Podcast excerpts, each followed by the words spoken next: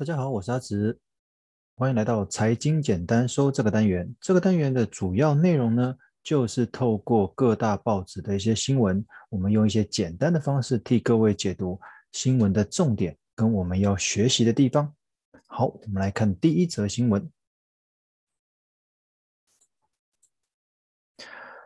外资顶台股大买三百三十四亿，寿险同步进场护盘，有力守住万五大关。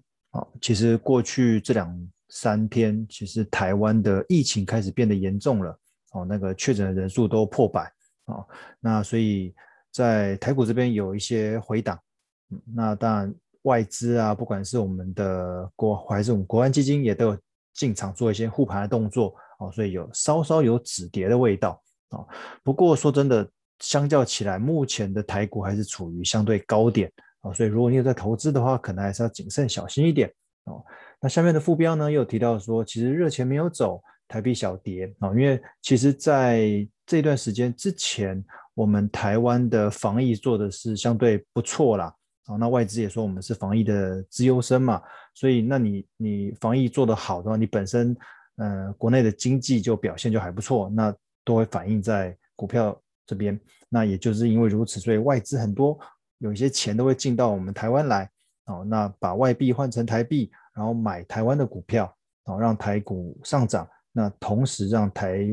币也借此升值，哦，所以在过去这一段时间的台币跟汇率的部分，哦，台币汇率还有那个台股的部分都呈现涨幅，那我们那个台币的汇率也升到二十七点多，二十八，哦，最近这段时间都是在二十八上下。震荡算是对美元是来说是相对强势了，哦，那这边副标就提到说，其实呃热钱还没有因为这几天的虽然确诊比较多，那它虽然造成台股下跌，但是热钱并没有离开，哈、所以呃大家不用太担心，好、哦，那有另外一个副标呢，又提到说，各位可能要先避开内需消费概念股，啊、就是一些民生用品的东西，因为它里面提到的可能原因就是，如果疫情继续严重的话，大家有点类似。呃，锁国封城的味道，大家都在家里面不出门的话，可能就不会消费。但是我个人却有另外一种解读，虽然人不会走出去买东西，但是还是有机会透过网络购物去买一些民生必需品。所以你说这个内需消费的部分到底会不会减缓？哦，民生民生消费这部分哦，但我觉得这里面的那个产业也分得很细啦。哦，那。或许在一些实体店家，比如说餐餐饮这一方面的，还是有受影响哦。虽然是可以外带没有错，那那饭店业、那个旅馆业更不用讲了。那个这个其实从去年的疫情开始就已经算是还蛮严重的。那所以这个个股的部分或者产业部分，我觉得就看各位自己去评估了。好，再来一个是有关财报方面的讯息，就是上市柜第一季的获利表现有九千八百六十八亿，哇，这个数字听起来很漂亮，也很大哈。不过这边给各位一个建议，就是你的投资千万不要只是看新闻去投资，因为新闻上面报的任何的讯息，可能就已经是最后一手了。如果你是看新闻标题而去投资，或者是一些新闻讯息才去投资的话，你可能是最后一位上车的哦，你可能会买到比较高的价位哦，这部分要很小心哦，所以这个都算是最后一手的资料，所以你不能因为现在看到说哇，上市柜的那个第一季的获利表现那么好，那股票应该还会再涨哦，哦，其实股票是涨在前面的，股票涨的是预期的心理，所以它前面就已经上涨了。哦，你现在看到这个标题你才去买的话，你有可能是买到比较高的价位。哦，所以其实很多。尤其是投资方面的新闻，就是参考看看就好啊。除非你是真的是呃可以研究到很深，知道一些未来的趋势之类的，那另当别论哦。那如果知道财务方面的这些新闻、财报相关的新闻，这个算是一些落后指标哦。所以这个东西看看就好。好，再来就是也是台湾新闻，新冠肺炎因为确诊恶化，所以重启边境管制一个月。就是接下来这一个月，外国人不能进来，除非你是台湾人，或者是你有居留证才可以进来哦，否则不能进来。嗯，其实过去这一段时间，应该算这这一周以前吧。哦，在在过去这几天之前，其实每天都会有一些确诊的人数，不过大部分都是外国人的啦。哦，从外面进来台湾的哦，那一直到过去这三四天才开始是本土的疫情呐。不过一样的问题嘛，那呃，我们不希望外国人传把把病毒带进来，那我们也不希望本土的病毒会被外国人带出去，哦，所以一样的道理就是，呃，我们现在疫情很严重了，那我不希望你今天外国人进来，然后就又交叉感染啊或什么之类就封起来哦。哎，各位不要小看这个动作，这样子的动作，其实你今天飞机不飞来台湾哦，其实对我们的航空业也是有某种程度的影响哦。所以刚刚说。我们的像现在双北是第三级的管制哦，其实对我们这些民生消费可能会有一些抑制哦。那这个边境管制对航空业哦，对这些旅馆相关的行业可能也会有一些影响哦。所以这个就要继续看下去哦。那当然了，我们希望是不要继续恶化哦。那继续恶化到状况可能会更糟哦。不过现阶段就是台湾好像过了大概一年多哦，才开始出现国外的这种。类似有点半封城锁国啊，这些边境管制的的的政策出现。好，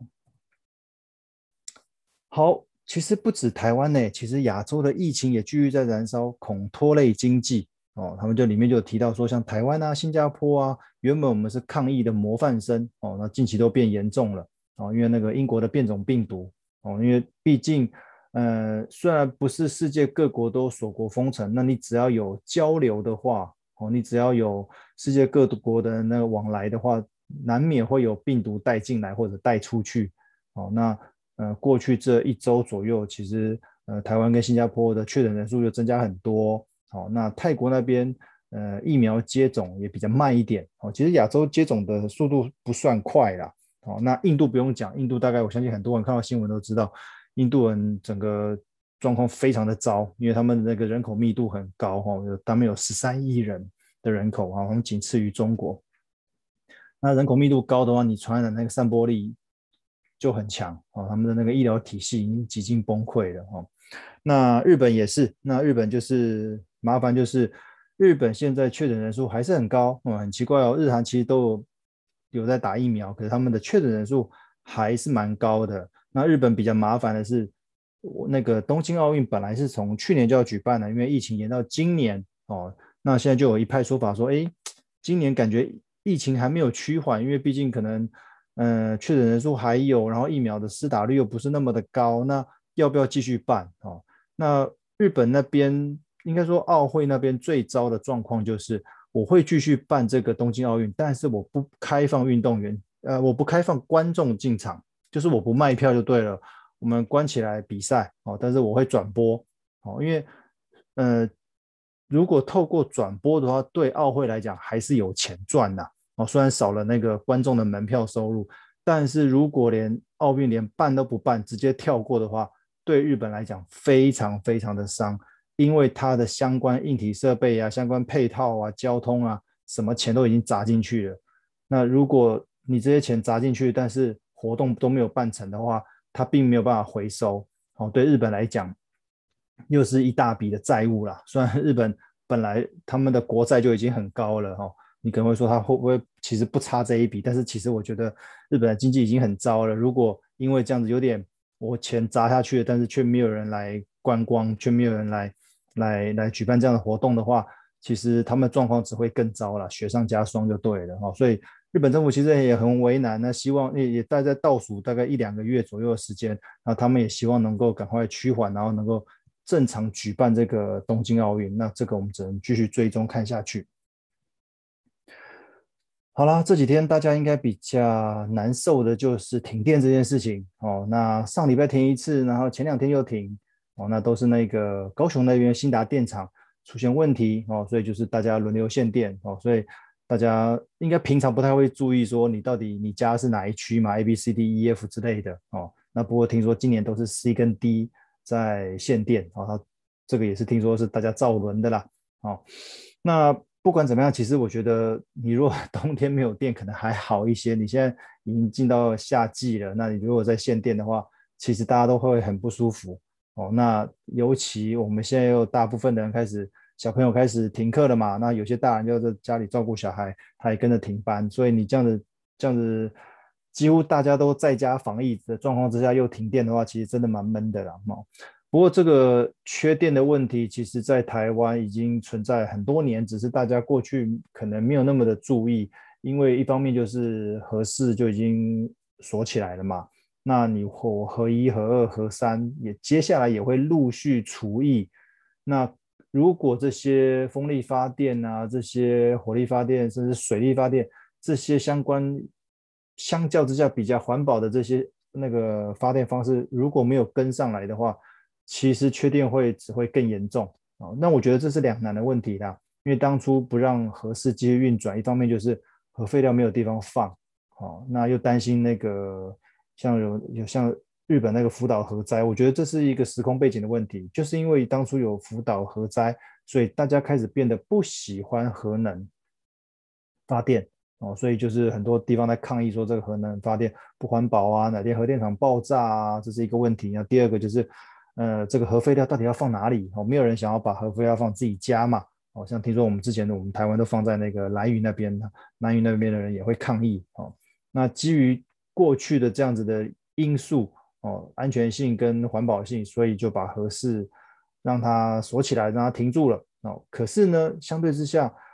在发电的效率上面，核能是比较好的发电。哦，那既然我们把它这这个选项暂时摒除在外的话，我们回到目前比较大众的发电方式，可能还是火力发电。哦，那就还到台中那一边的，因为空污。那如果火力发电的话，你是燃煤的嘛？好，所以我觉得，呃，在目前现阶段，我们很难找到一个两全其美的发电模式啦。那我觉得这个就看政府那边怎么去做这样的相相对应的配套。不过我觉得我们真的要有心理准备，就是可能接下来随时会限电。如果夏天持续这样热下去，大家用电都用得很凶的话，哦，你说节约用水可能还做得到，节约用电，嗯，你说不吹冷气那些难度是有点高了。哦，那这个我们也只能，嗯、看政府后续有什么政策了。好，这是报纸的另外一篇社论，就是评估疫情爆发的经济与金融风险。其实，在过去这一年，台湾虽然相对比较好，但是有一些产业已经被影响到了。哦，像我刚刚前面提到的这些餐饮业啊、旅游业之类的。哦，那当然就是变多的，就是反而蓬勃发展的一个产业，就是外送的行业。哦，大家可能就是哎，因为疫情的关系，就是减少出门，哎，那我透过外送来买东西。哦，不过有另外一个问题，就是如果接下来大家停班或者停课的话，那是不是因为之前可能是呃减少出门，或者你可以你也可以说你是懒得出门，所以我叫外送。但是如果到了停班停课，类似比如说第四级的那种封城阶段的话，那还会有外送员的送这些东西吗？那我觉得这是一个问题。我我觉得。大家可能也是会怕，所以过去这段时间，虽然我们现在处在第三级，大家还是会自己去大卖场买一大堆东西，可能买一个礼拜量、两个礼拜量不一定，对，还是会自己去买，而减少用外送，因为毕竟毕竟外送的成本也比较高嘛。那不过接下来万一到了升到第四级的话，还会有外送员愿意冒风险到处这样子趴趴走去帮忙外送吗？我觉得这是一个问题。可是如果不外送的话，这些外送员的生活怎么办？他没有收入，他的生活怎么办？哦，所以这个是万一疫情爆发的话，我们的经济的一些困境。哦，当然不是只是外送员这个环节啦。刚刚讲前面讲了很多实体店面都会受影响。哦，因为你今天没有人外送的话，那实体店面本来就已经不让你内用了，那你外送又接不到单子的话，这些实体店面怎么办？哦，而且台湾这种实体店面真的非常的多。哦，再一个就是，呃，如果疫情爆发的话，其实社。政府会把很多资源放在医疗上面，因为毕竟人命关天嘛。那如果你很多的资源都放在医疗这一块的话，哦，那甚至一些预算都放在医疗这一块，那相形之下就会排挤到其他的预算。哦，所以我觉得其实国那个国库的钱就是这样子一笔，你只是分配的比例的不同。哦，所以嗯，我觉得这个可以讲远一点啊。哦，这个。如果国库的钱就那么多，那现阶段如果接下来会把大部分的资源跟资金放在医疗资源这一块的话，我觉得对于很多像之前在炒的一些退休金的制度啊什么，我觉得要改就还是尽量去改。所以各位也不用太期待说，呃，接下来在社会福利这一块会能够做得多好，或者是能够做多多的事情哦，因为这个疫情这这部分非同小可哦。那回到股市这边的话，你看我们一确诊大概破百例的话，股市就下跌个两天哦。但是呃，后续会不会继续往上还是往下，不知道。我觉得这也要看疫情的变化哦。但是我觉得如果你手上有在投资的话，还是要小心一点，因为我们真的不知道呃接下来这个股市的表现是往上还是往下。哦，那过去这段时间，过去这一年多吧，我觉得大家也应该已经台股看到它上涨，已经看到很习惯了，好像有一点点忘记下跌的味道。哦，所以我觉得这段时间还是要保守一点，可能你可能某种程度你还是要保留一些现金。啊，一方面可能是生活要用，另外一方面如果你的现金比较多的话，未来如果大幅回档的话，你才有办法逢低接。哎，这个逢低接这边就提到了另外一个报纸的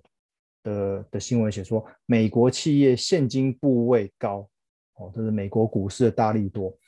在过去这一年，因为先从美国那边无限量的印钞，所以带动美股上涨。那再加上他们的疫情有被控制住，有开始打疫苗，所以他们的经济有算复苏。那经济复苏，那他们的企业有赚到钱，但是在去年的时候，他们还不敢。加码投资，因为他们不知道这个疫情会拖多久，所以很多企业手边都是现金。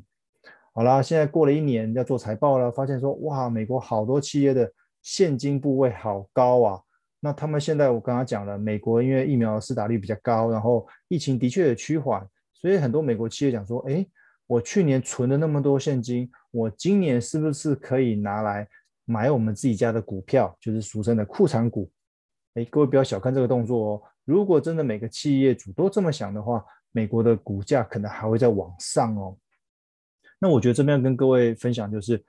其实企业的一些做法可以套用到我们个人的理财上面哦。你看，去年一整年哦，虽然美国企业有赚钱，可是他的现金没有给你花掉，也没有乱投资哦，他就是放在身边哦，他等待比较好的机会再去做投资。那我觉得我们个人也是一样，哦，在这个非常时期，你不见得现在要进去投资，你现在可以准备一些现金，因为有现金部位跟没有现金部位，那个安定感、那个安全感是差很多的，哦，所以我常常讲说，如果你有办法，你在理财的时候，你一定要想办法先累积一部分银行的现金存款，就是所谓的紧急预备金，哦，你不知道是因为你哪一天突然工作中断，或者是像这样的疫情被迫封城锁国，然后你的工作暂时停摆。可是我们还是要生活啊。那如果你的银行户头还有钱的话，我相信可以帮让你度过这一次的问题。那如果没有的话，你可能就要伤脑筋了。好，所以我觉得可以从企业的一些理财思维，就带到我们个人的理财的一些想法上面。好，这这就是美国企业现金部位比较多哦，后续对美股可能还是利多。好，但是这个利多到什么程度，我觉得这也是只是让各位参考就好。因为美股也是很高了，如果现金再丢进去再更高的话，大家会觉得哇，这个投资美股的成本太高了，或者说各位如果对投资比较敏感的话，比较知道说我这样的资金那么泛滥，会不会造成通膨？那我们的美，比如说美国十年期的公债殖利率会不会上升到两趴？其实上述的种种都会有可能导致美股的回档哦，这个我们就继续追踪。好，那以上部分就是近期一些报纸的新闻，跟各位做个简单分享，希望各位会喜欢，谢谢。